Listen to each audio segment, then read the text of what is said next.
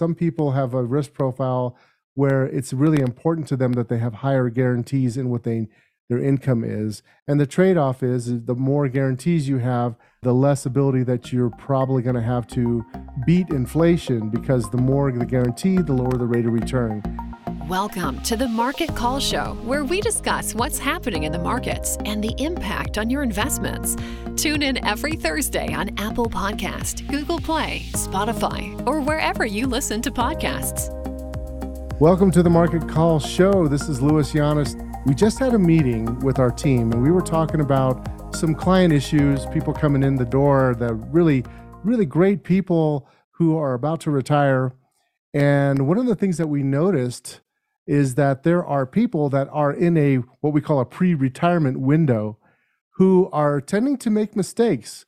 They're just starting to make decisions uh, beforehand. They think, well, I, I think I should do this. I think I should do that, and just starting some decisions that actually can have a big impact on their overall retirement in the future. So I thought we would just talk a little bit about some of the things that we're noticing that people are doing. And if you are getting close to retiring, maybe you may be thinking about some of these things, and hopefully you can maybe pause a little bit and think about how these may affect you. So this is about pre-retirement window. So let's talk about what is a pre pre-retirement window. There, it can be a, a, a wide window. Actually, it could be somewhere between five years before retirement, or it could be somebody who is like right at retiring in the next year. Those are kind of the two main, I would say, categories that we see common mistakes being done.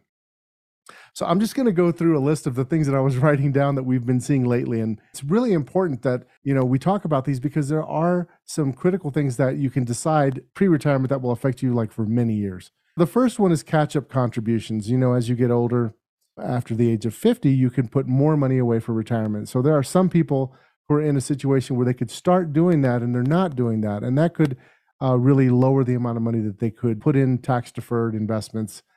And the other thing that we're seeing is that people are maybe not looking at the retirement package with their company.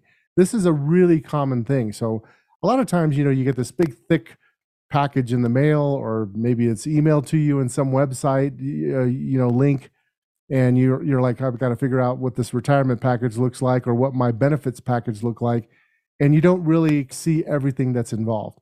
So sometimes there's long-term care packages that are involved that you have ca- the capability of using, and sometimes you have the ability to take life insurance and turn it into permanent insurance if you need to. Sometimes there may be uh, you may have the ability to use a 401k Roth rather than using a regular IRA contribution, and sometimes that can help people depending on your situation. So it's a really good idea to take a look at your retirement package with your company really thoroughly before you retire. Really, once you get the job, you should really look at it. But in particular, when you're five years in, or even right before you retire, there could be some things that you can adjust to make sure that you're fully taking advantage of what your company has to offer for you, even as you retire. Then, the other thing I would say with regard to the company is that many times companies will set up almost like road barriers or roadblocks to allow you to have maximum flexibility with your investments. So you may have been saving for a long, long time or investing a long, long time in your 401k. And uh, maybe you don't even know that there's a Roth conversion that you can be doing. You know, sometimes they don't make it obvious to you. And maybe they are uh, defaulting you to a fund that is basically based on your age, like you know retirement 2025 or or target date XYZ year that actually may not be the best thing for you. Maybe you need to be tailoring your investment in a different way. Uh, another thing is once you do retire, you have options that could be uh, to your advantage or not to your advantage. Sometimes there are things that are with your firm that you have the capabilities with that you won't have if you roll it over into an IRA. In most cases, most people will gain more flexibility by actually rolling into an IRA because you get more investment choice. Usually there's a lot of restriction in terms of what you can invest in if you stay at your plan once you retire. So in many cases, the tailoring is really important. But it's important that you go through a disciplined uh, review of what you can do the options, the pros and the cons of leaving your money at the 401k versus actually rolling it over into an IRA. So you really should look at those differences. We found that in many cases, rolling it over makes a lot of sense. It's important to actually take the time, make sure that you actually look at the pros and the cons, the expenses, what investments are available. Usually, what it boils down to is what investments are available versus the fees versus the fees of rolling it over. And then, are you rolling it over into something that is actually broadening your horizons, or are you rolling it over into something that is restricting you? One of the biggest mistakes we see is people rolling over their money into annuities out of IRAs or out of 401ks that actually restricts you in many ways. Um, also, sometimes there's annuities that are available at your 401k that may be cheaper. They may or may not pay more if you're going to need an annuity. Many people buy annuities and they don't need annuities, or, or maybe they wouldn't be better off with it. Sometimes they may be. There's this concept of sequence of return risk where for some people there is a a benefit from doing that. And part of this has to do with whether or not you have a certain risk profile. Some people have a risk profile where it's really important to them that they have higher guarantees in what they their income is. And the trade-off is, is the more guarantees you have, the less ability that you're probably going to have to beat inflation because the more the guarantee, the lower the rate of return. So there's a balance there for people. But understanding what those options are is really important from rolling over a 401k or not rolling over a 401k. But in many cases, we're finding that for many people, it makes sense to roll it over if you're going into flexible investment plans. If you're planning to retire and you want to do it with confidence, I highly recommend downloading a free report that I put together called a 10 point checklist for a worry free retirement. All you have to do is just go to retireready.live and download a free copy of that report. It'll help you plan for retirement with confidence. It's a step by step guide of best practices that could help you. So, we talked about some of the things with the company I think is really important. Here's another thing that people are mistakes they're making in that pre retirement window. They're not understanding their budget and how the budget's going to change. So, there are a lot of changes when you, you retire in terms of your budget. Your taxes may change quite a bit because let's say you have a paycheck right now but let's say in the future, you're not going to have that paycheck, right? So you're going to be taking money out of IRAs, maybe. Maybe all of that's taxable. Or maybe you won't be taking it out of IRAs. Maybe you'll you'll have less taxes. It's really important to understand what's happening there. And if you're taking out Social Security, how much of that Social Security is going to be taxed? So speaking of taking out Social Security, as we're talking about budget, is a lot of people will just make a decision to take out Social Security right away when they retire, but it's really better for them to wait. Because if you wait, the you know your retirement benefit that you get from Social Security does grow. So if you take advantage of that growth, you may be better off by waiting and taking money out of your portfolio first and then taking that money from Social Security later. Sometimes people come into our office and they go, Wow, I've already decided to take my Social Security out. There can be a window where you can reverse that if you've made that mistake and you, you find out from your planning um, that, that you would be better off taking it later. If that's the case, then sometimes it makes sense to make that decision to go ahead and reverse it if you can, if you're within a window. But taking Social Security at the wrong time is a big uh, no no. Sometimes that could be pretty expensive to somebody's overall financial well being. And this is related to your budget because when you look at your budget now versus when you retire, it's amazing how different it really becomes. It becomes much more complicated in some ways and much simpler in other ways. Most people find out that they're paying a lot more taxes than they thought they were supposed to. Your taxes were supposed to go down when, when you retire. I remember early on when I got into the investment management business, people would just say, Yeah, you'll be taking that money out later when your tax rate is lower. Uh, unfortunately, what we're seeing in practice is most people, when they retire, their actual taxes are not necessarily lower. In many cases, they are higher. All right, so health insurance is another thing. A lot of people, when they do their financial plan, don't think about health insurance costs and what that's going to mean for their budget. So sometimes, if you retire relatively early, you're going to have more health insurance costs. And if you don't have that, that in your budget, then you could have a, a lot less for retirement than you thought. And maybe you would have made a different decision. So really thinking through your health insurance costs is important. You may or may not get tax benefits or tax credits when you do that. It's important to kind of know what you're kind of working with.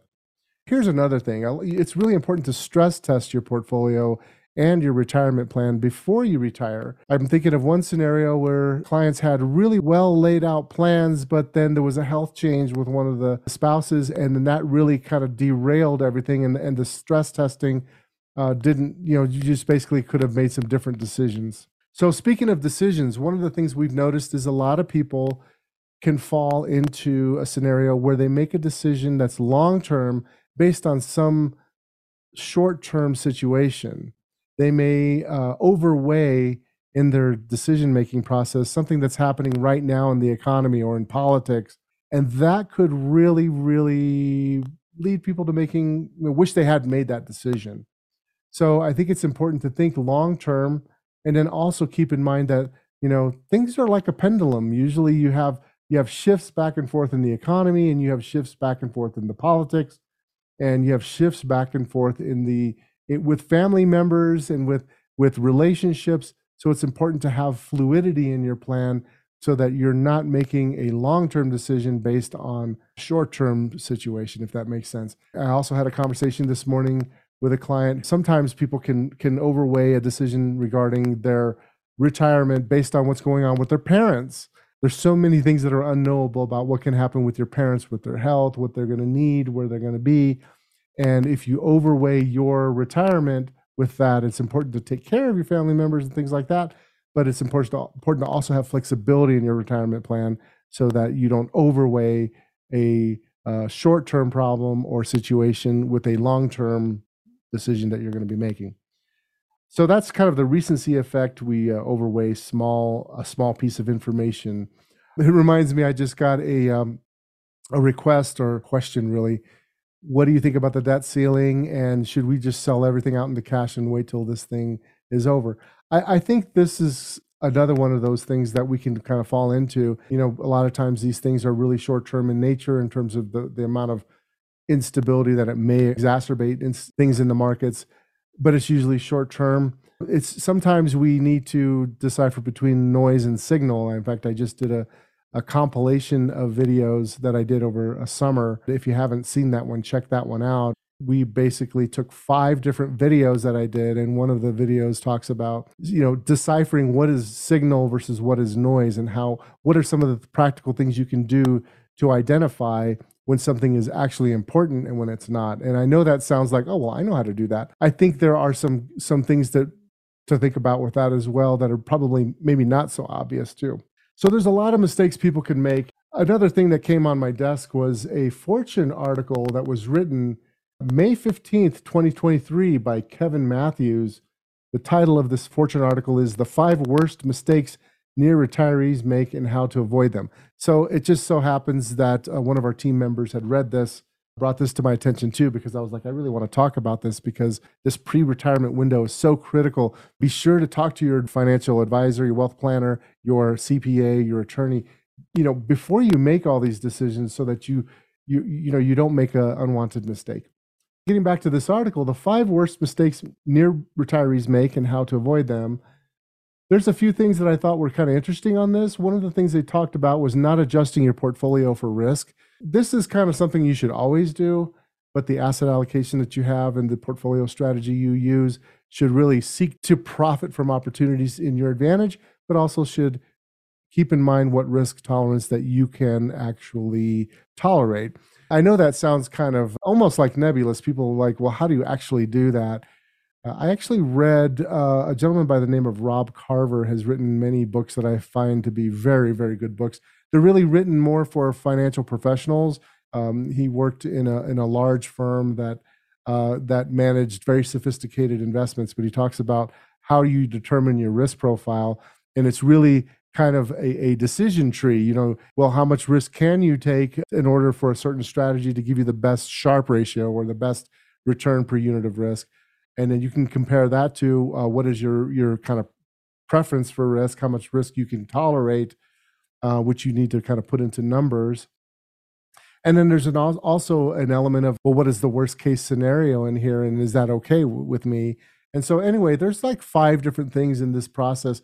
I think that is a more practical way to think about risk. Hopefully, your advisor has processes to help you work through this in a way that makes sense. But that's what you really have to do is to make sure that you have your portfolio calibrated to your risk profile and also able to meet your goals. So sometimes people obviously are in a situation where like I can't tolerate that kind of risk, but then if they don't assume more risk, they will not have a return that's going to beat taxes and inflation over time and therefore not reach their objectives. So it's a balancing act. So the second item in this Fortune uh, article was not accurate, accurately calculating income in retirement. Uh, some people overly or overestimate how much they can take out of a portfolio without getting too mathematical. There is some ways that you can calculate what your sustainable withdrawal rate is out of a portfolio, depending how you invest.